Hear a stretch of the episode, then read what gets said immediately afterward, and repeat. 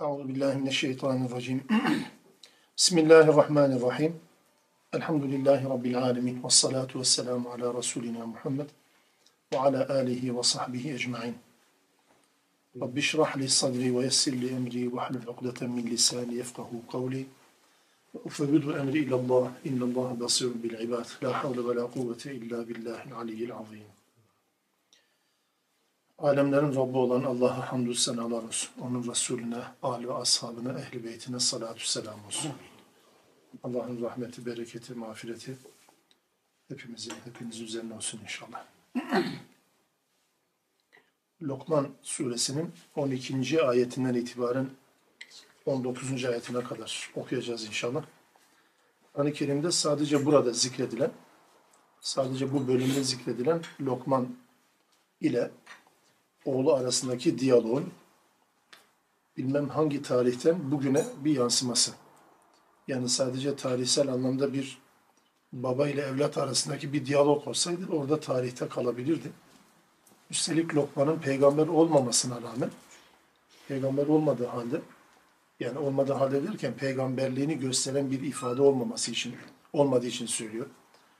Peygamber olmamasına rağmen oğluyla olan diyaloğunun bir peygamberin oğluyla olan diyaloğundan farksız görülmesi nedeniyle Allah tarafından bize Kur'an'da bir bölüm olarak hem de adını aldığı surenin içerisinde bir bölüm olarak, bir vahyin pasajı olarak Rabbimiz bize naklediyor. Evrensel bir mesaj olarak, vahyin bir bölümü olarak.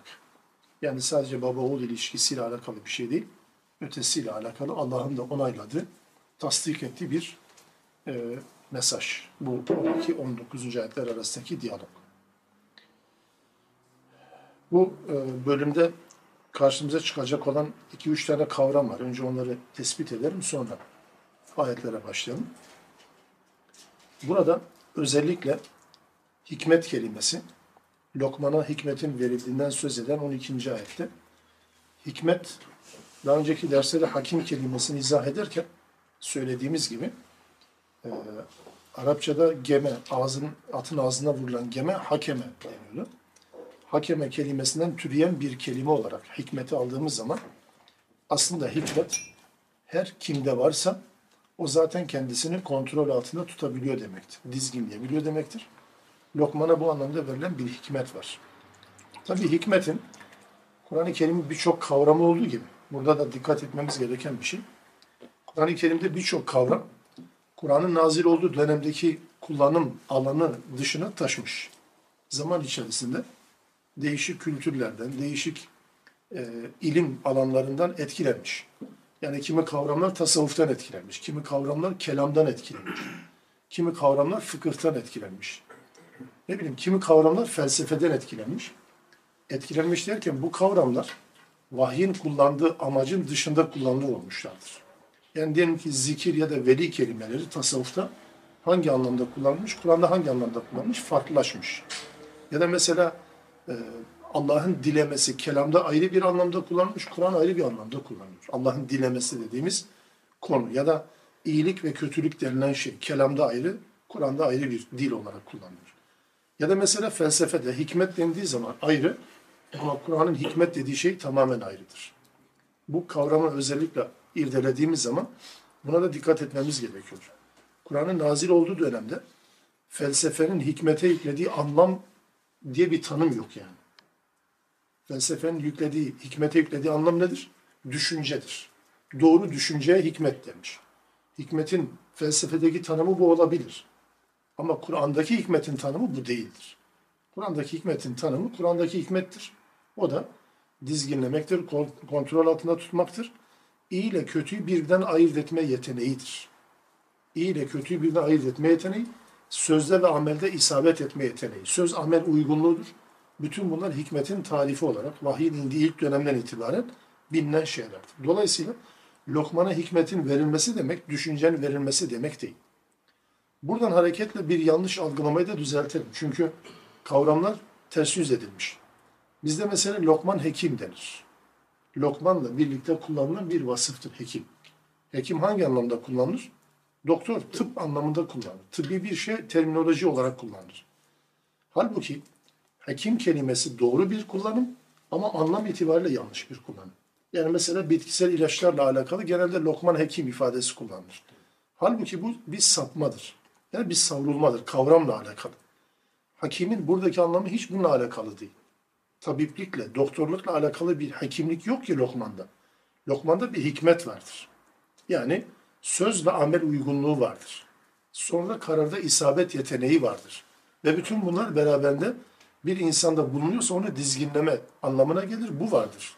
Lokman'da olan budur. Yoksa Lokman hekim değildir. O Lokman hekim, bu Lokman hekim değil en azından. Kur'an'ın anlattığı Lokman hekim bu.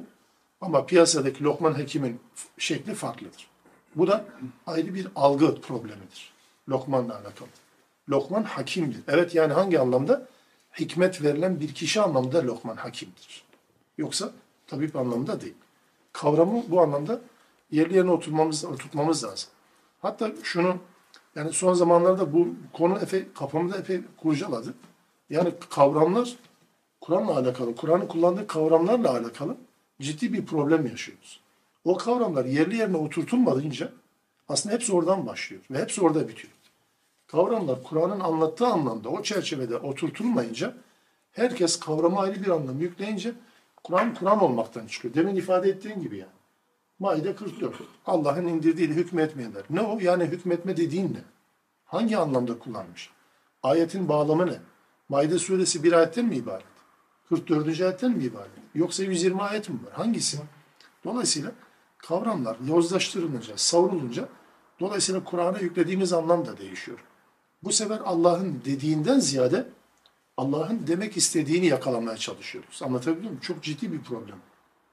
Kavramın ters yüz edilmesinden dolayı. Allah ne diyor ayrı, Allah ne demek istiyor ayrıya dönüşüyor. Allah'ın konuştuğu ayrı, bizim Allah'ın konuştuğundan anladığımız ayrı oluyor. Bu ciddi bir problem. O açıdan kavramlar önemli. O yüzden bu dersi işlerken bunu önemsedim. Dikkat ederseniz. Önce o sayfayla alakalı varsa bir kavram onu izah edip böyle geçiyordu zaten. Hikmet kelimesi bu. İkinci bir karşımıza çıkacak bir kelime var. Şükür kelimesi. Burada şükür kelimesi hamd kelimesinin karşılığı değil bir defa. Şükür övmek demek değildir sadece. Nimete karşı övgüyü açığa çıkarmaktır. Bunun zıttı küfürdür. O da gizlemektir. Ve Kur'an-ı Kerim bu iki kelimeyi yan yana genelde kullanır. Yani şükür hangi kelimenin zıttıdır diye sorarsanız küfür kelimesinin zıttıdır. Küfür kelimesinin zıttına göre o zaman anlam ne olur? Küfür gizlemekse şükür de açığa çıkarmaktır. Bir şeyi gizlemenin zıttı açığa çıkarmak, açığa çıkarma zıttı da gizlemektir. O yüzden sadece bir teşekkür anlamında değildir şükür. Anlatabiliyor muyum? Mesela burada bakın dikkat edin. Diyecek ki Allah Teala وَمَنْ يَشْكُرْ فَاِنَّمَا يَشْكُرُ لِنَفْسِ Kim şükrederse, tırnak içinde kelimeyi orijinal olarak kullanalım. Kim şükrederse kendisi için şükreder.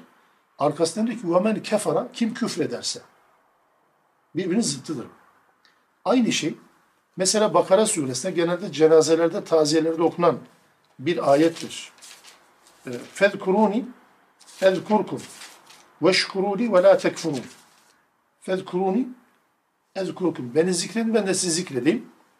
Veşkuruli, beni şükredin, bana şükredin. Ve la tekfuru, küfretmeyin. Birbirinin zıttıdır yani. Şükür ve küfür. Şükredin, küfretmeyin. Aynı şekilde mesela İbrahim suresinde Allah Teala İbrahim suresinde diyor ki mesela ve iz rabbukum Rabbiniz ilan ediyor. Diyor ki 7. ayette şekertum le ezidennekum Şükrederseniz arttırırım. Şükrederseniz arttırırım. Arkasından ne gelecek? Otomatikmen bekliyoruz. Küfrederseniz. İn kefertum küfrederseniz inne azabiyle şedid azabım çetindir. Şükür küfrün zıttıdır. Buradaki küfür sadece bildiğimiz anlamda inançla alakalı bir kavram değil yalnız sadece inançla alakalı bir kavram değil, ötesi nankörlüğü de içerisine alan bir kavramdır. Dolayısıyla nankörlüktür yani gizlemektir. Türkçede nankörlük desek bile nimeti gizlemektir. Nimet yokmuş gibi davranmaktır. Şükür ise nimetin varlığını ortaya koymaktır. Nimet yokmuş gibi davranmakla nimet var olarak davranmak arasındaki bu farklı şey şükür ve küfür. Buna dair epey örnek var. Mesela Neml suresi 40. ayette de buna benzer bir şey var. Uzatmamak için kısa kesiyorum. Ya da mesela Zümer suresinde, Zümer suresinde de benzer bir şeyi görüyoruz. Zümer 7. ayette İn tekfuru fe innallaha ganiyyun ankum. Eğer küfrederseniz Allah sizden uzaktır, size ihtiyacı yoktur yani. Ve la yarda li ibadil kufur. Allah kullarının küfrüne razı değil. Ve in teşkuru eğer şükrederseniz Allah size razı olur. Yardahu lekum. Küfrederseniz razı olmaz. Şükrederseniz Allah sizden razı olur. Yani bu anlamda kavram Kur'an'a göre ayrı bir çerçevede kullanılır. Biz ona ayrı bir çerçevede kullanırız. Yani çok şükür demek bizim Türkçedeki çok şükür ayrı olabilir. Onu bilmem ama Kur'an'ın kullandığı kavram küfrün, nankörlüğün zıttıdır. Hatta çok daha e, farklı bir şeyi de var. Çerçevesi de var onu da söyleyeyim. Bu bağlamda farklı derken yani fahiş anlamda bir fark değil de bunu tamamlayıcı anlamda. Mesela Araf suresinde 189. ayette 189. ayette şükür, 190. ayette de şirk karşılıklı olarak söylenir. Mesela çocuk doğmak üzereyken anne babaların Allah'a yalvarışlarını anlatır. Araf 189. Eğer bize el ayağı düzgün salih bir çocuk verirse şükredenlerden olacağız. Allah sonra diyor ki ne zaman Allah onlara çocuk verdi? Ceale lehu şuraka. Kalktılar çocuğu Allah'a şirk koştular. Şükredenlerden olacağız. Çocuk verince şirk koştular. Şirkle şükür aynı şekilde. Harflerin yer değiştirmesiyle ortaya çıkan bir terslik anlamda yani. Şirk şükrü ortadan kaldırır. Şükür de şirki ortadan kaldırır. Bunlar birbirinin olmaz olmaz karşıtlarıdır, zıtlarıdır. Dolayısıyla mesele sadece övme ile alakalı bir mesele değil, sadece hamd etme ile alakalı bir meseledir. Hamd etmek ayrı bir şeydir yani. Türkçedeki şükür belki o yönüyle ayrıdır. Nankörlüğün zıttı olarak kullanılır. Üçüncü bir kavram burada geçecek karşımıza. Zulüm. Zulüm kavramı. Zulüm kavramı da genel anlamda tanım şu. Bunu e, netleştirmemiz gerekiyor. Zulüm herhangi bir şeye bağlı kalmaksın. Mesela zulüm dediğimiz zaman bizde Türkçedeki anlam nedir? Adaletsizliğin zıttıdır değil mi? Evet. Adaletsizliğin zıttıdır. Kur'an'ın zulmü bu değil yani. Adaletsizlikle değil sadece. Zulüm bir şeyi olması gereken yerin dışına koymaktır. Bir şey olması gereken yerdeyken olması gereken yerin dışına koyduğunuz zaman bunun adı zulümdür. Arapçada zulmün genel tarifi budur. O yüzden şirk en büyük zulümdür. Neden? İnsan Allah'a kulluk yapması gerekirken şeytana kulluk yapıyor. Allah'ın dışındakilere kulluk yapıyor. Olması gereken yer Allah'a kulluk, olmaması gereken yer Allah'ın dışındakilere kulluk. İşte bundan dolayı zulüm oluyor. Anlatabiliyor muyum? Yani bu bardak su için yapılmışsa bu bardakla gayrimeşru bir şey için kullanılmaz. Bu bir zulümdür. Bu gözlüğü, gözü rahatlatmak için kullanılıyorsa bu gözlükle başkasına zarar vermek gözle zulümdür. Yanlış yerde kullanıyoruz. Kur'an'da mesela Kehf suresinde Allah Teala bahçe sahipleri örneğini verirken o bahçe sahibinin birisinin bahçesini anlatırken diyor ki iki tane bahçesi vardı. Arasından da sular akıyordu. Her türlü ağaç var. Hem ağaç, hem arazi, hem bağ, hem bahçe, hem bostan hepsi. Alabildiğine bereketli. Bu bahçeyi tarif ederken Allah diyor ki وَلَمْ تَظْلِمْ مِنْهُ شَيْئًا Bahçe zulmetmedi diyor. Bu tarife göre nedir zulüm bahçenin? Bahçenin zulmetmesi, bahçenin zulmetmesi bahçe özelliğini yapmaması demektir. Yani ürünü verdi. Bahçe zulmetmiyor. Bu ifade aynen böyle geçer. Tabi zulmetmediği çevirmiyoruz. Değil mi? Bahçe niye zulmetsin ki? Türkçede çünkü böyle bir karşılık yok. Ama Kur'an bahçenin zulmetti. Adet aynen bir, aynen bir insan gibi, bir canlı gibi. Sanki bir canlı zulmetmiş gibi kullanılıyor. Ve diyor ki bahçe zulmetmedi. Yani ürünü verdi demektir. Ürünü vermesi zulümden kurtulması anlamına gelir. Vermeseydi ürün ya da elmanın armut, armutun elma vermesi gibi. Zulümdür olmaz ya. Kavağın meyve vermesi, armutun da meyve vermemesi zulümdür. Olması gerekenin dışına çünkü. Tarif bu ya. Dolayısıyla şirk niye zulüm? Çünkü olması gereken yerde değil insan. O yüzden zulümdür. Beraberinde dördüncü bir kavram olarak şirk, çok kere tarifini yaptığımız şirk, kısaca yeniden hatırlatalım ve bitirelim. Şirk de aynı şekilde Allah'a imanın zorunlu olduğu bir inanç biçimidir. Allah'a iman olmadan adı şirk olmaz. Yani bir insanın şirk koşabilmesi için, inancının şirk olabilmesi için bir defa Allah'a iman etmiş olması lazım. Allah'a iman etmeden şirk olmaz. Ortaklıkta bir kişi olması lazım. Ortaklık tek başına olmaz. Bizim Türkçe'de şirket dediğimiz şeyle Arapçada şirk dediğimiz şey bir noktada birleşirler. Hangi noktada? Şirket niye vardır? Ya para yetmiyordur, bir başkasının servetine, sermayesine ihtiyaç var. Ya da iş gücü yetmiyordur, bir başkasının iş gücüne ihtiyaç vardır. Ya da üçüncü bir madde olabilir, aklıma gelmiyor. Yani ya parasal, finansal ya da beden anlamda bir ihtiyaç olduğu için şirket kurulur. Şirketin amacı da budur. O zaman Allah'a şirk koşmanın amacında da aynı şey vardır. Tek başına Allah'ın yasaları yetmiyor, başka yasalar gerekiyor. Tek başına Allah'ın emri yetmiyor bize, başka emirler gerekiyor. İşte buna da şirktir. Yoksa şirkte tapınma yok. Yanlış anlaşılan şey de budur. Siz biliyorsunuz ama bilinmesi gereken şey olarak söylüyorum. Şirkte tapınma diye bir şey yoktur. Şirkte tapınma şart değildir. Şirkte sadece bir şeyi ya da bir varlığı ya da bir canlıyı Allah gibi bilmektir. Yani Allah'a ait bir sıfatı Allah'ın dışında birine, bir şeye, bir kimseye vermektir. Yoksa tapınmak demek değildir. Az önce Araf 180-990'da söylediğim gibi hiçbir anne çocuğuna tapmamış ki.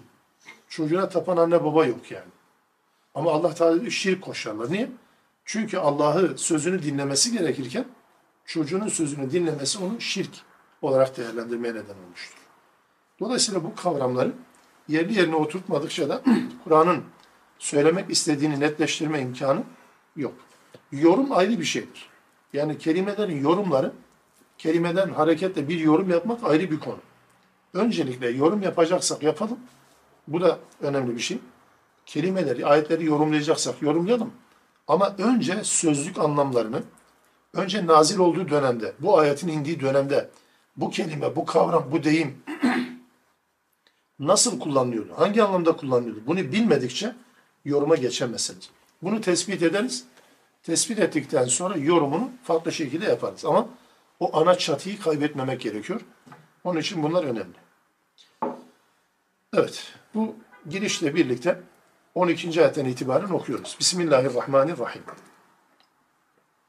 وَلَقَدْ آتَيْنَا لُقْمَانَ الْحِكْمَةَ Biz Lokman'a hikmeti verdik. Enişkur lillah. Allah'a şükret diye. Allah'a şükret. Allah'ın sana verdiği nimetleri üzerinde göster. Gizleme yani. Şükür bu zaten. Allah'ın sana verdiği nimetleri üzerinde göster. Gizleme. Ne demek bu? Kulluksa kulluk, infaksa infak, ibadetse ibadet vesaire vesaire. Gizlememek gerekiyor. Şükret Allah'a.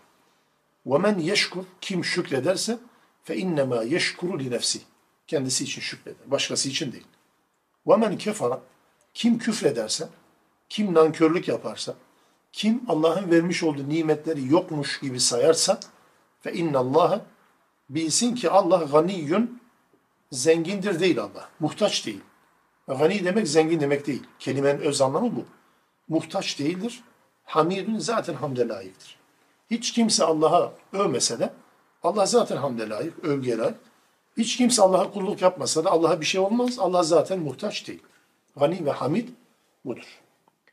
Lokman ile alakalı Kur'an'ın ya da sahih rivayetlerin verdiği bir bilgi olmayınca kimdir sorusunun cevabı yok.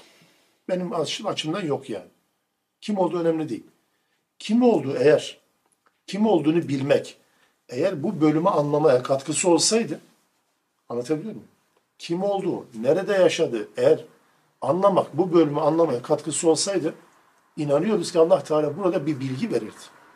Vermediğine göre, demek ki onun kim olması önemli değil. Nerede yaşadığı önemli değil. Hangi zaman dilimde yaşadığı önemli değil. Çok da problem değil. Anlatabiliyor muyum? Burada önemli olan verdiği mesajlardır. Kim olduğu değil, kimliği önemlidir. Kimlik önemlidir, şahsiyeti önemlidir, söyledikleri Allah tarafından onaylanan sözleri önemlidir.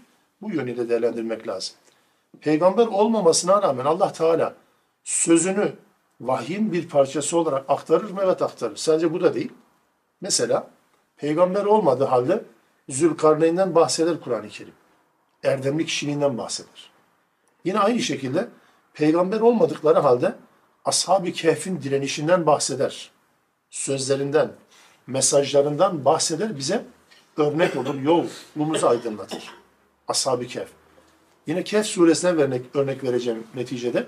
Mesela Musa aleyhisselamla buluşan, deniz kıyısında buluşan bilge kişi diye geçer. Kim oldu bellisiz. Peygamber mi değil mi hiç Allah tarafından söylenmez. İşin yorum tarafı bir taraf ama sonuçta peygamberin kendisinden bilgi aldığı bir bilge kişiden bahsedilir. Dolayısıyla burada bu örnekler Kur'an-ı Kerim'de sadece bununla sınırlı değil. Varsa demek Allah Teala bizim buna göre hayatımızı programlamamızı istiyor ki Allah Teala Lokman'dan bize bu anlamda söz ediyor. Tarihsel anlamda da bu ayetlerin indiği dönemde Allah Teala bu ayetleri indirdiğinde hani biz belki bununla alakalı biraz bilgiye sahibiz de ama şöyle farz edin. İlk defa bu ayeti okuyoruz. İlk defa 12. ayet. Hani biz Lokman'a hikmeti verdik. Kim bu Lokman ya? Deriz belki. Ayetler indiği dönemde kimse bu soruyu da sormadı. Çünkü biliniyordu. Anlatabiliyor muyum? Yani yabancı birisi değil. Bilinen birisidir. Nereden çıktı? Lokman da kim ya falan diye soran ya da eleştiren olmamıştır.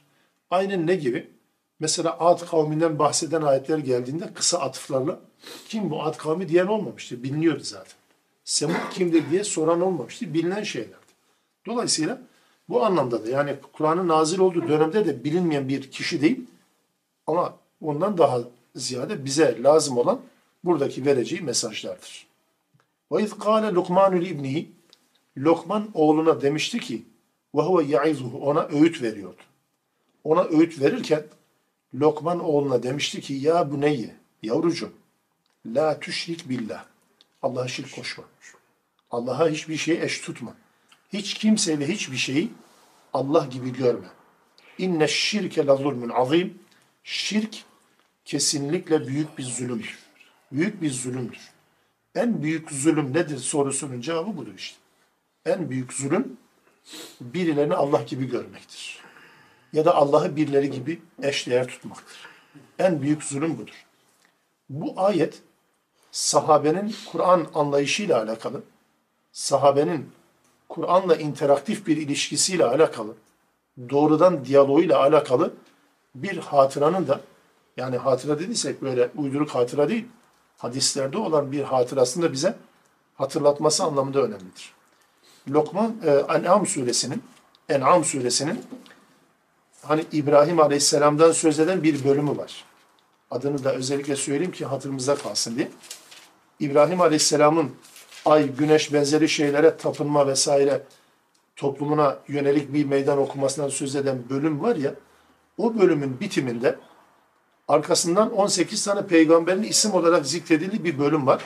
83. ayetten sonra 18 tane peygamber isimleri peş peşe Kur'an'da en çok yan yana zikredilen peygamberler En'am suresinde İbrahim'in durumuyla bu peygamberlerin anlatıldığı bölüm arasında 82. ayet.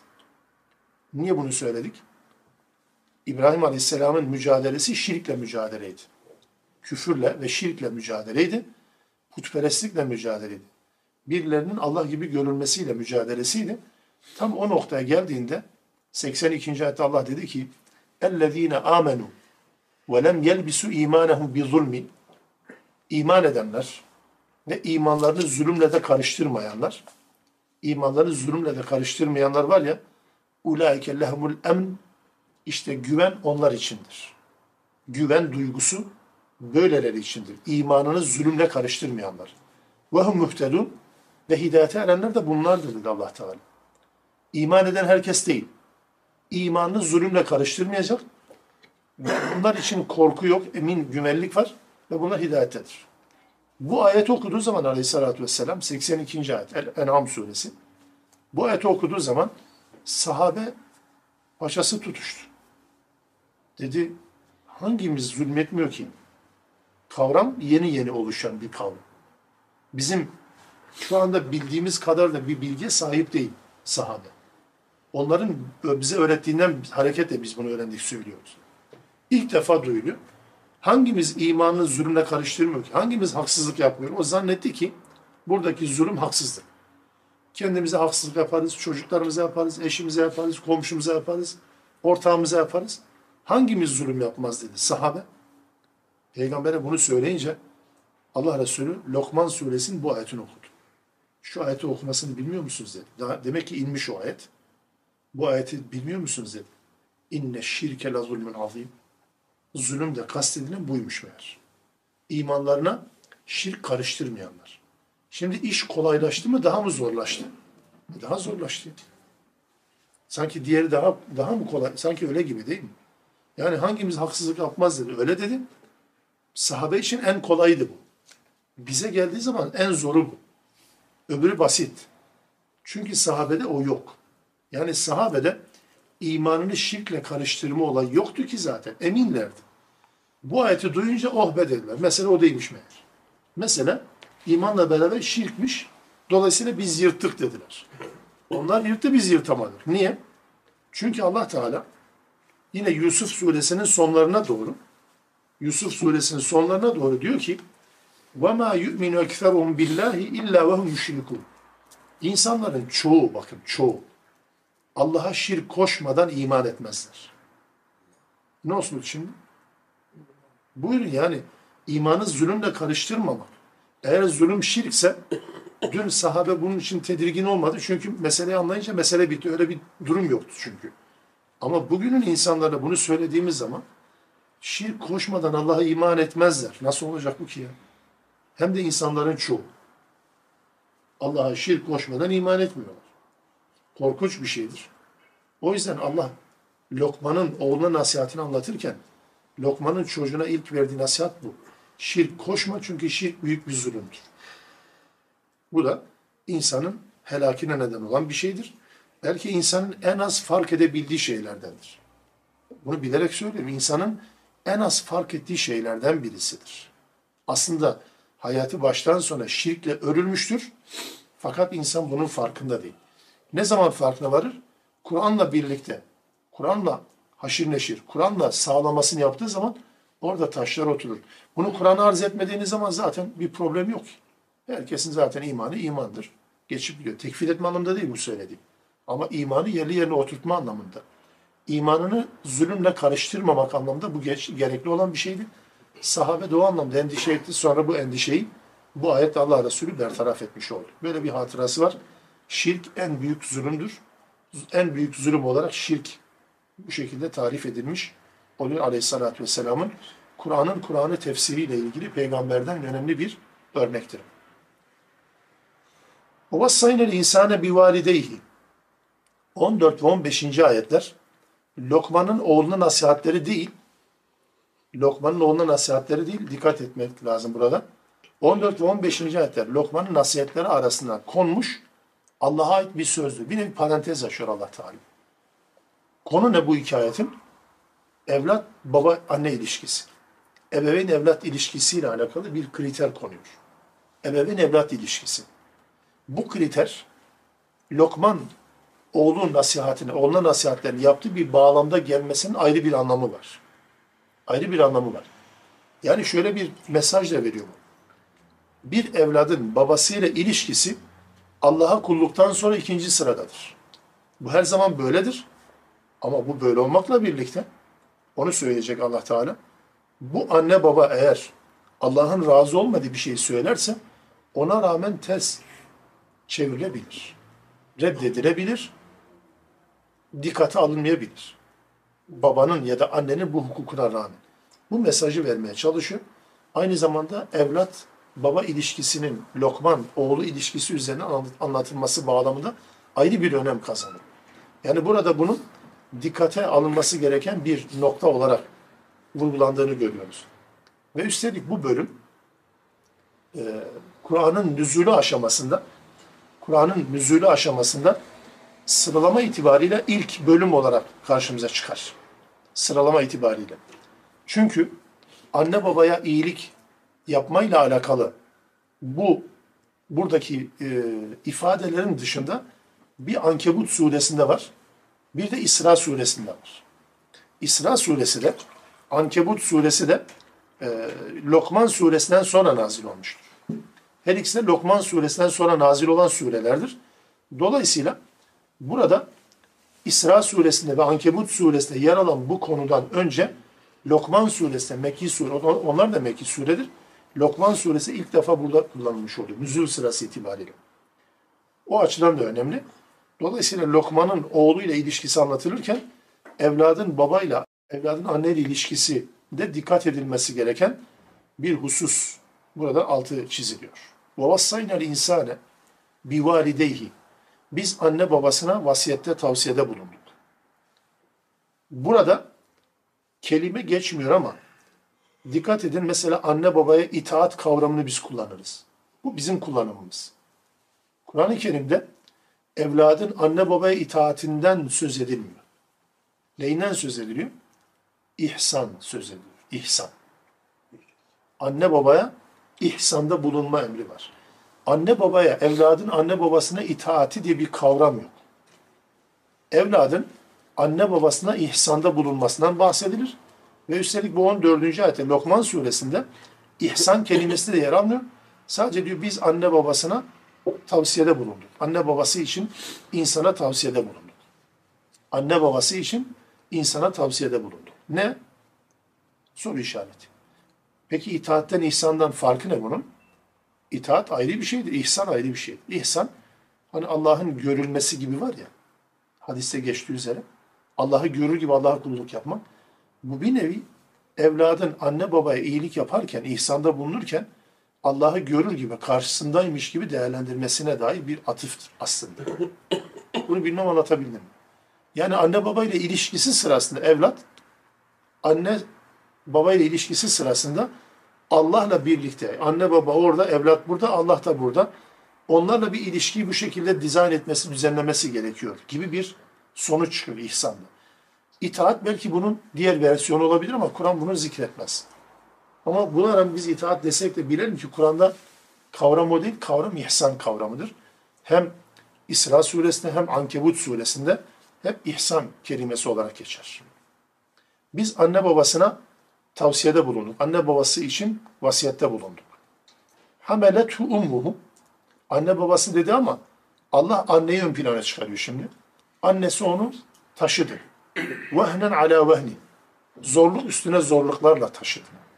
Ve fisaluhu fi ameyni. Onun ayrılması da iki yıl sürdü.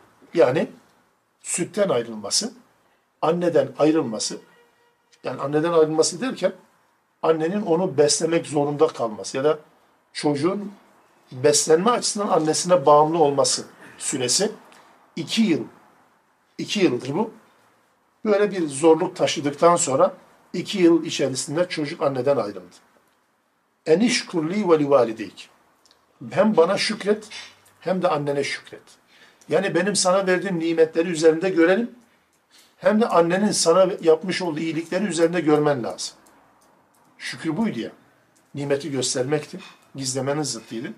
Hem benim sana verdiğim, lütfettiğim nimetler üzerinde görünmeni hissettirmelisin. Hem de anne babanın sana olan bu iyiliğinin senin üzerinde görülmesi lazım. O yüzden hem bana şükret hem de anne babana şükret. İleyyel masir dönüş banadır. Bu ayetten hareketle bakın anne baba diye başladı. Anne baba diye bitti ama ortada babayı gündeme getirmedi. Bu önemli bir şeydir. Kur'an'ın bu ifadesi cümle şuydu. Anne babasına tavsiyede bulundu. Annesi onu zorluk üstüne zorlukla taşıdı. Ayrılması da iki yıl sürdü. Sonra dedi ki hem annene hem babana şükret hem de bana şükret dedi. Arada niye anne ön plana çıkarıldı? Zaten vurguladı ya. Zorluk üstüne zorluklarla taşıması, onu emzirmesi, onun en zor dönemlerinde en yakınında yetiştirmesine, terbiye etmesine en yakında annesinin olmasıdır. Babanın çocukla ilişkisi ne zaman başlar? Aklı başına geldikten sonradır. Bu bir vaka yani. Çocuğun en zor dönemleri anneyle en yakın olduğu dönemlerdir. Anneyle en yakın olduğu dönemlerde en zor dönemlerdir. Baba çocuk aklı başına geldikten sonra çocukla diyaloğa geçer. Bu yönüyle annenin taşıdığı zorluk her zaman babanın yaşadığı, yaşayabileceği zorluklardan kat ve kat fazladır. Bunun yanına şeyi koymak da ayrı tabii cabası. Yani e, hamilelik zorluğu, doğum yapma zorluğu, küçük yaşta sütten kesilinceye kadar iki yıl boyunca e, emzirme, onunla birlikte uyuma, uyanma zorlu, bütün bunlar da işin ceması. Allah-u Alem, hadiste de Hazreti Peygamber'e kime iyilik yapayım sorulduğu zaman üç defa annene diye söylenmesi neden Allah-u Alem budur. Yani bir doğum, şey, hamilelik zorlu, bir doğum zorlu, bir doğumdan sonraki ilk dönemlerin meşakkati zorlu. Annenin hukukunu, babanın hukukunu üçe katlıyor. Böyle bir yönü de var. Bunu da tespit etmekte fayda var. O yüzden annen ön plana çıkarılıyor. Burada bir bilgi olarak da şunu e, bilmemizde de fayda var. Fisalu fi ameni dedi ya çocuğun sütten kesilmesi iki yıldır cümlesi e, süt kardeşliği için geçerli olan emzirme süresinin de referansı olmuştur bu ayet-i. Yani bir çocuk hangi yaş döneminde e, annesinden emdiği ya da bir kadından emdiği süt nedeniyle onun süt çocuğu ve süt kardeşi olur. 2 yaşına kadar. Onun referansı da bu ayettir. Bununla birlikte bir de Ahkaf suresinde buna benzer bir ayet var. E, 17. ayet. Birbirini destekleyen şeyler. Dolayısıyla 2 yıllık süt emzirme müddeti de buradan çıkarılmaktadır. 2 yaştan sonra kardeş oluyor değil mi hocam? Tabii. Kardeşli oluyor. Kardeşliği yok. Onu, o artık e, bu hukukun Ne kadar oluşması için tabii problem değil. İki yaştan sonra olmuyor. Ve in cahedake hal böyleyken yani anne babanın çocukla, çocuğun anne babayla ilişkisi, hukuku bu durumdayken Allah farklı bir şey açıyor, pencere açıyor bu noktada. Ve in cahedake ala en tüşrike bi ma leyse leke bihi ilmun hakkında bilgi sahibi olmadığın bir konuda yani Allah'ın delil indirmediği, Allah'ın şu şöyledir bu böyledir demediği bir konuda annen baban seni bana ortak koşmaya zorlarlarsa bir şeyi bana eş değer tutmak için annen baban seninle cehd ederse, cahede, mücadele ederse fela tuti'huma sakın ikisine de itaat etme. Ne annene ne babana. Hangi konuda? Allah'ın razı olmadığı bir konu. Allah'ın kabul etmediği bir konuda seni zorlarlarsa buna rağmen itaat etme. Anne babanın bu kadar hukukuna rağmen onların dinlenmesinin iptal edileceği tek alan anne babayı, anne babanın sözlerine kulak vermemeyi meşru kılan tek alan anne babanın isteklerinin Allah'ın isteklerine çatıştığı durumlardır. İşte bu ifade bunu anlatıyor. Anne babanın istekleri Allah'ın rızası ile istekleri çatıştığı anda evlat anne babasını dinlemeyecektir. Dinlememek ayrıdır da dinlememek ayrıdır. Kötülük yapıp hakaret etmek ayrı. Arkasında diyor ki Allah Teala ve sahibuma fid dünya ma'rufen. Dünya işleri konusunda annen babanla güzel geçin. Ve sahibuma fid dünya ma'rufen. Dünya işleri konusunda annen babanla iyi geçin. Maruf ölçülerde, bilindik ölçülerle iyi geçin. Niye bunu söyledim?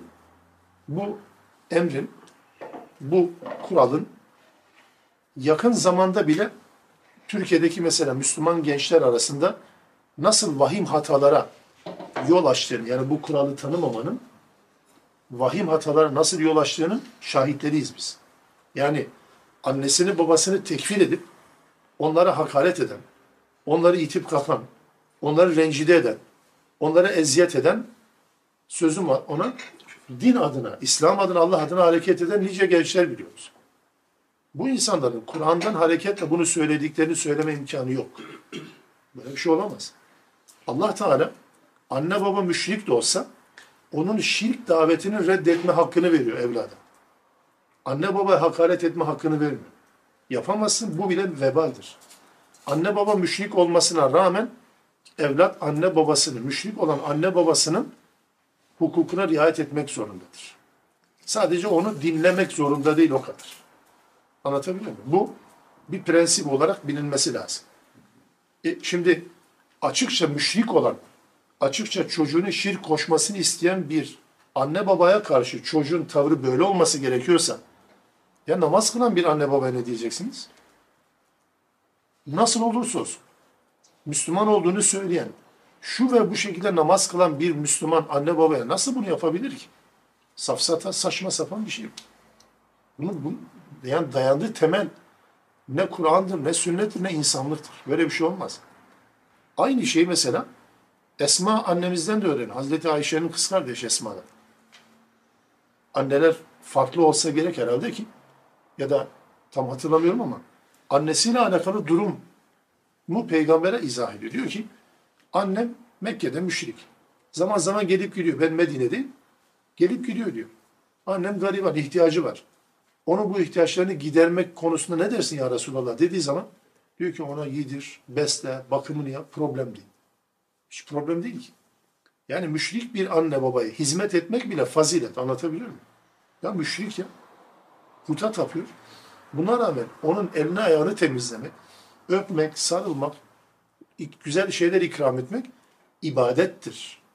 İş yaptığın kişi müşrik olmasına rağmen yapamazsın bunu. Reddedemezsin. Burada ayet-i kerimenin söylediği de budur. Sadece şirk koşacaksın. Ben senin namaz kılmanı istemiyorum. Ben senin örtülmeni istemiyorum dediği konularda tamam onu dinleme. Bu dinlememe hakkı var. Onun dışında hakaret etme hakkı yok. O yüzden bu ifade burada geçer. Başka diğer yerlerde bu konu pek geçmiyor. Yani dünya konusunda onlara iyi muamele et ifadesi istisna olarak burada geçer. وَاتَّبِعْ سَب۪يلَ مَنْ اَنَابَ اِلَيَّ Bana yönelenlerin yoluna tabi ol.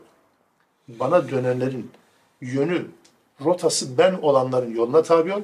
ثُمَّ اِلَيَّ مَرْجِعُكُمْ Sonra dönüşünüz banadır. فَاُنَبِّئُكُمْ بِمَا كُنْتُمْ تَعْمَلُونَ Sizin yaptıklarınızı haber vereceğim size. Bu tespit değil. Unutmayalım. Bu ifadeler Kur'an-ı Kerim'de çok geçer. Yaptıklarınızı haber vereceğim. Yaptıklarınızı Allah bilir. Yaptıklarınızdan haberdar. Bu ifadelerin hepsi tehdittir. Hepsi tehdit. Başka bir izahı yok bunun. Yani ne demek bu? Allah biliyor mu bilmiyor mu? Tespit anlamında değil bu. Allah bilir ve hesabını soracak anlamındadır. Burada da böyledir. Allah yaptıklarınızdan haberdardır. Bu iki ayetin ara vermesinden sonra Lokman'ın oğluna nasihatlerine geçiyor. Ya bu ne ye? Yavrucuğum, inneha in teku mithqale habbetin min hardelin. Hardal tanesi kadar olsa yaptığın iş, yaptığın amel hardal tanesi kadar olsa. Bizim Türkçe'de hardal tanesi de olmaz. Hardal geçtiği için motomot çeviriyoruz da karşılığı yok. Bizde mesela Türkçe'de en ufak şey olarak ne yaparız? Zerre mi deriz? Zerre kadar. Zerre miskal kadar deriz değil mi? Zerre miskal. O da Zilzal suresinden kopyadır aslında. Zerre miskal orada geçiyor çünkü. Ya da mesela ne deriz? Bir zırnık. Olumsuz anlamda da bunu kullanırız. Zırnık vermez falan diyoruz ya. O anlamda. Zırnın ne olduğunu da bilmiyorum da yani. Bir, en küçük şey ifade. Kıl kadar diyor mesela. Kıl kadar. Kıl. Dolayısıyla burada hardal tanesiyle alakalı vurgulanan şey bu. En ufak şey olsa fetekun fi sahratin ve yaptığın bu amel bir kayanın içerisinde olsa kayanın içerisinde yani mağarada değil ha kayanın içerisinde olsa ev fis semavati ya da gökte olsa gökyüzünde ev fil ardı ya da yerin derinliklerinde olsa bu yapılan amel zerre ağırlıca amel ye'ti bihallah. Allah onu getirecektir. Allah onu getirir. Hiç yani saklısı gizlisi yok. Allah bunu bulup ortaya kor. Yani gizleyemezsin hiçbir şey. Hiçbir şey gizleyemezsiniz. Artık bundan daha fazla bir şey var mı? Kayanın kapakladığı bir şeyin içerisine kaya oyacaksın. O, o yani. Oradan çıkar. Gökten ve yerden Allah onu getirir. İnnallaha latifun habir. Allah her şeyden haberdardır ama aynı zamanda latiftir. Bu kavramı da izah etmekte fayda var. Habir haberdar demek her şeyden. Latif kelimesi Türkçe'de latif biraz ince gibi anlaşılıyor. Latif. Diye geçiyor. Zarif. Hayır. Allah'ın ismi olarak Kur'an-ı Kerim'de genelde ayet sonlarında genelde değil hep ayet sonlarında hep habirle birlikte kullanılır. Latifun habir ve huvel latiful habir. Hep ikisi yan yana kullanılır. Latif kelimesi nüfuz eden demektir. Dikkat edin ayetin bağlamı. Ayet en gizli şeylerden bahsediyor değil mi? En gizli şeylerden bahsettiği için latif sıfatı ona uygun olur. Lütfedendir değil ki bu. Anlatabiliyor muyum? Halim Selim de değil. Bu en ince ayrıntılara nüfuz edendir demektir. Latif kelimesi bu dediğim yorumu değil. Ha. Yorumu değil. Kavramlar birbirine karıştırıldığı için sanki lütfeden anlamında öyle değil. Latif en ince ayrıntılara nüfuz eden Allah'ın ismi olarak budur anlam. Hep de habirle birlikte kullanılır. Haberdardır. En ince ayrıntılarda bilir anlamına geliyor. Latif'in anlamı budur. Çünkü konu da burada zaten en gizli, en ulaşılmaz noktalardan bile Allah Teala bunları amelleri çıkarıp getirir cümlesinden sonra gelmesine bu anlamda anlamlıdır. Anlamı bu yani. Latifi unutmayalım. Habirle birlikte hep kullanılıyor. Ya buneyye ayet 17 Yavrucuğum akimis salate namazı kıl, ikame et. Surenin Mekki olduğuna yeniden dikkat çekelim. Aynı şey surenin başında da vardı. Yukimuna salate geçmiş, izah etmiştik. Namazı ikame et. Artı bir şey daha öğreniyoruz buradan. Lokman hangi dönemde yaşamışsa, kesin peygamberden önce yaşadı belli de, peygamberden önce hangi dönemde yaşamış bilmem. Ama o dönemde Lokman oğluna namazı ikame etme emrini veriyor. Namaz o dönemde de var. Tıpkı Yahudilerde, Hristiyanlarda, tıpkı Şuayb'ın kavminde, tıpkı diğer kavimlerde olduğu gibi. Dolayısıyla burada Lokman'la yeniden öğreniyoruz ki o dönemde de namaz ibadeti var. Yani dinlerin ortak ibadetidir zaten namaz. Bozulmuş, unutulmuş olsa da bunu biliyoruz. Kur'an bunu deşifre ediyor. Kur'an bunu bize ilan ediyor. Ey oğlum namazı kıl. Ve'mur bil ma'ruf. Marufu emret. Ve anil münker. Münkerden de nehyet. Maruf emret, münkerden de nehyet. Biz bunu iyiliği emretmek, kötülüğü nehyetmek diye çeviriyoruz bunu. Doğrudur ama bir eksikle birlikte. Bunu da bu vesile yeniden gözden geçirmemiz gerekiyor. Kelimenin nüfu, anlamına nüfuz etmek için söylüyorum. Burada maruf tercümemiz iyilik diyoruz. Münker tercümemiz kötülük. Ama kelimenin asıl manası o değil, onu bilelim. Maruf kelimesi Arapçada arafeden geliyor. Arafe bildi demektir. Arife tarif gerekmez diyoruz ya bazen. Arif bilen demektir. Maruf bilinen şey demektir. Dolayısıyla emri bil maruf ne olur? Bilinen emretmektir. Kelimenin tam anlamı da budur. Ne demek bilinen emretmek? İslam toplumunda Müslümanların bilmesi gereken şeyler emredilir. Bir bu, bir ikinci mana şu. Müslümanlara bir şey emretmek için onu bilinir hale getirmek lazım. Bir şey emredecekseniz önce onu bilmesi lazım. Bilinmeyen şey emredilmez ki. Birine namaz kıl demek için önce namazın ne olduğunu söylemen lazım. Birine Allah'a kulluk yap demek için Allah'ın kim olduğunu anlatman lazım, tanıtman lazım. Birine tesettüre bürün, örtün demen için önce örtünün ne olduğunu anlatman lazım. Anlatabiliyor muyum? Maruf budur. Bir şey bilinir hale getirilmeli, sonra emredilmeli. Yoksa sadece yapma, yap şeklinde bir emir emir değildir. Maruf bu anlamda değerlendirilir. O ıslahi anlamını reddetmiyorum bakın. Yani iyiliği emretmek diye çevrilmesi doğrudur. Kavramın içini dolduralım diye söylüyorum. Maruf bu. İyiliği emretmek. Aynı şekilde münker. Münker nedir? Kötülük diye çeviriyoruz da kelimenin anlamı o değil. Kelimenin anlamı yadırganan demektir. Münker. Yadırganan şey. İslam toplumunda yadırganan şey varsa nehyedilmesi lazım. Yadırganması. İslam toplumunda yadırganan şey nehyedilir. E peki Müslüman bir toplumda bazı şeyler yadırganmıyorsa o Müslüman toplumun yozlaştığı anlamına geliyor. Yadırganmıyorsa. Yani mesela iffetsizlik yadırganmıyorsa bu münker olmaktan çıkıyor anlamına değil. Müslüman toplumun ölçüleri bozulmuş demektir. Anlatabiliyor muyum? Münker neye göre? Allah'ın İslam toplumunda olmaz dediği şeydir münker. Olmaz ya, yakışmıyor yani. Bu münkerdir, bu burada yadırganır. Böyle bir şey olmaz yani demektir. Dolayısıyla münker bu anlamda nehyedilmesi lazım. Emri bil maruf, nehyanı münker dediğimiz budur. Ve önemli bir şey daha söyleyeyim bu konuyla alakalı. Allah Teala bu ikili yan yana hep zikreder. Yani emri bil maruf ve nehyanil münker yan yana olmak zorundadır. E bunda ne var diyeceksiniz? Nehy anil münker, nehy anil münker olmadan emri bil maruf tek başına iş yapmaz. Çünkü bu düşünceye sahip olan Müslümanlar biliyor. Yani bizim görevimiz insanların etlisine sütlüsüne karışmamak. Karışmak değil diyor. Bizim görevimiz insanları kızdırmak, ürkütmek, kaçırmak değil diyor. Biz sadece yapılması gerekenleri isteriz. İnsanların yaptığı yanlışları onlara hatırlatıp da kızmaya, kırmaya gerek yok diyor diyenler var. Oysa mesela cemaati İslam'ın böyle bir yapısı var. Yani şeyden gelen böyle davet ekibi falan. Emri bil maruf üzerine kurguladıkları bir davet stratejisi var. Sadece iyiliği emrederler. Şunu yap, şunu yap, şunu yap. Ne yapmayacağız sorusunun cevabı yoktur onlarda. Bilerek girmiyorlar yani. Oysa İslam ya da vahyin dilinde emri bil maruf ne kadarsa nehin anil münker de o kadar. Terazinin iki kefesidir. Birini koymadığın zaman terazinin kefesi boşa kalır. Olmaz ya. Yani. Dolayısıyla burada ikisinin birlikte olması durumunda bir bütünlük arz eder. Bu da önemli bir şeydir. Lokman oğluna bu nasihat yaparken bunun da o dönemde olmazsa olmaz bir İslam'ın kuralı olduğunu öğreniyoruz. İyiliği emret, kötülükten nehyet. Vasbir alama asabek. Ve sana dokunan şeylerden, sana gelen belalardan dolayı da sabret, direnmiyor. Sabretmek direnmek demektir. Sabretmek beklemek demek değil. Sabretmek bir durumla karşı karşıya kaldığın zaman önceki direnişin nasılsa ondan sonra da kalmaktır öyle. Bu tarifi tekrar yapıyor.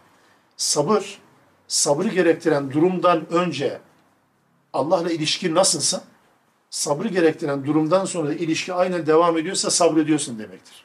O zaman direnç demektir, direnmek demektir bu yönüyle. Peki burada dikkatini çekti mi? Namazı ikame et, iyiliği emret, kötülüğü nehyet, sonra sana gelecek şeyden dolayı sabret. Ne bu? Aynı şey mesela Asır suresine geçer. İnsan zararlıdır. İllellezine amen ve amilus salihat. İman ve salih amelde bulunanlar hariç ve tevasav bil hak. Hakkı tavsiye edenler de hariç. Arkasına ve tevasav bil sabır. Niye sabır geldi ki? Onunla bunu bağdaştıralım şimdi. Bir defa bir insan tek başına salih ameli yaparsa bireysel olarak bunu hep birlikte düşünelim. Tek başına salih ameli yaptı. Kimsenin tavuğuna kış demedi. Hiç kimsenin etlisine sütüsüne karışmadı. Böyle bir insanın o yaşadığı toplumda, zalim toplumda, günahkar toplumda, belki İslam düşmanı olan bir toplumda da bile olsa, kendi başına yapmış olduğu bu ibadet kimseyi kızdırmaz. Kimseyi ürkütmez. Kimsenin de tepki göstermesine neden olmaz. Bireysel ibadet yapıldığı için. Ama hakkı tavsiye başlarsa, ne demek bu? Apartmanın üstüne altına karışırsa, sokakta geçene karışırsa, yanında çalışan meslektaşına, iş arkadaşına, mesai arkadaşına sen niye bunu yanlış yapıyorsun diye onu da kendisine benzetmeye çalışırsa, hakkı tavsiye ettiği zaman mecburen insanlar buna karışırlar. Tarihte böyledir. Hiçbir Müslümana sadece Müslüman olduğu için kimse karışmamıştır. Sadece kendi dinini kendisi yaşadığı için hiçbir Müslüman eziyete tabi tutulmamıştır. Bütün eziyete tabi tutulan, izlenen, horlanan Müslümanlar İslam'ı toplumsal bir din olarak görmeye çalışanlardır. Yani birbirinin hayatına karışan. Bu ticaret böyle olmalı, bu hayat böyle olmalı, kıyafet böyle olmalı diyenler hep kontrol altında tutulmak zorunda kalmıştır. O yüzden hem asırda hem de burada. Lokman diyor ki emri, iyiliği emret, kötülüğü et. Ama iyiliği emret, kötülüğü ettikten sonra da bil ki sabır ihtiyacı doğacaktır. İyiliği emretmesen, kötülüğü etmesen sabra gerek yok ki zaten problem yok. Sıkıntı yaşamazsın. Kimse karışmaz. Tabii kimse karışmıyor. Asıl suresi de bunu anlatır. O yüzden ve tevasav bir sabır. Dördüncü bir prensip olarak gündeme gelir. Yoksa sabır bir amel değil yani. Sabır bir direnç biçimidir.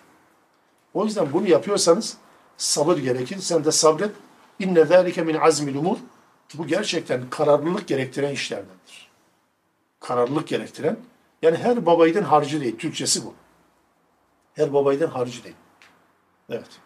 Ve la tusa'ir haddeke. Ve la tusa'ir haddeke.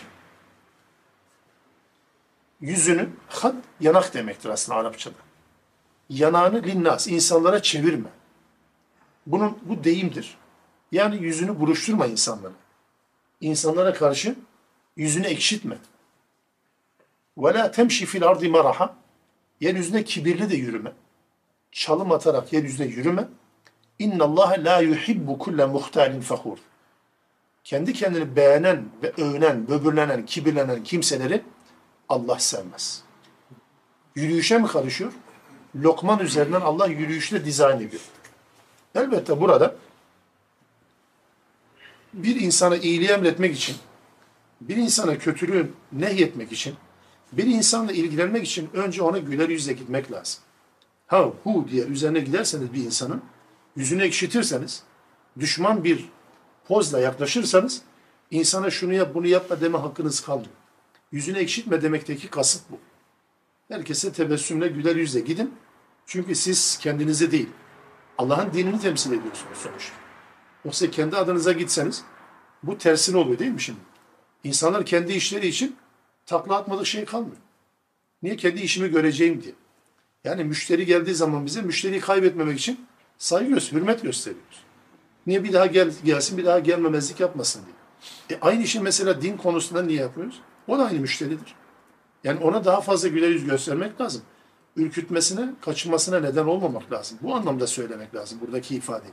Yüzüne ekşitme, yüzünü çevirme insanlara. İnsanlara karşı hoşgörülü ol, tahammülkar ol.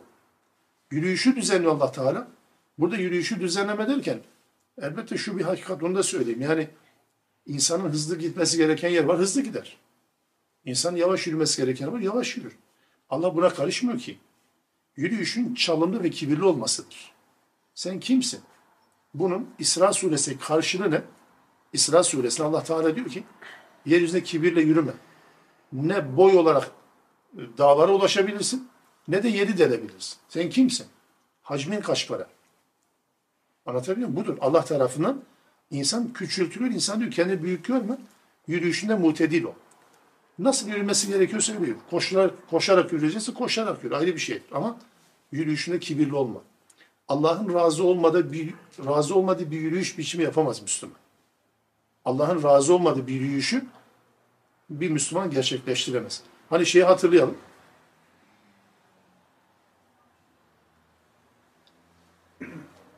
Savaş ortamında sahabenin birisi hava atarak yürüyor ya şeyde. Böyle elini kolunu sallaya sallaya yürüyor. Savaşın ortamında. Aleyhissalatü vesselam onu gördüğü zaman diyor ki buranın dışında bu yürüyüş caiz değil diyor. Allah, Allah razı olmaz böyle bir yürüyüş. Sadece burada caiz. Sadece burada ruhsat verilir. Niye? Savaş ortamında Müslümanların kafirlere karşı dirençli olduğu, dinç olduğu ve e, yılmadığı, bükülmediği izlenimini, hissini, imajını vermek için. Bu yürüyüş buranın dışında Allah razı olmaz diyor. Bu anlamdadır. Tabii ki. Safa Merve arasındaki gibi ya da işte tavaf sırasında gibi. Bunların tümü yani bu yürüyüşün biçimiyle alakalı. Yoksa hızlı ve yavaş olmasıyla alakalı değil.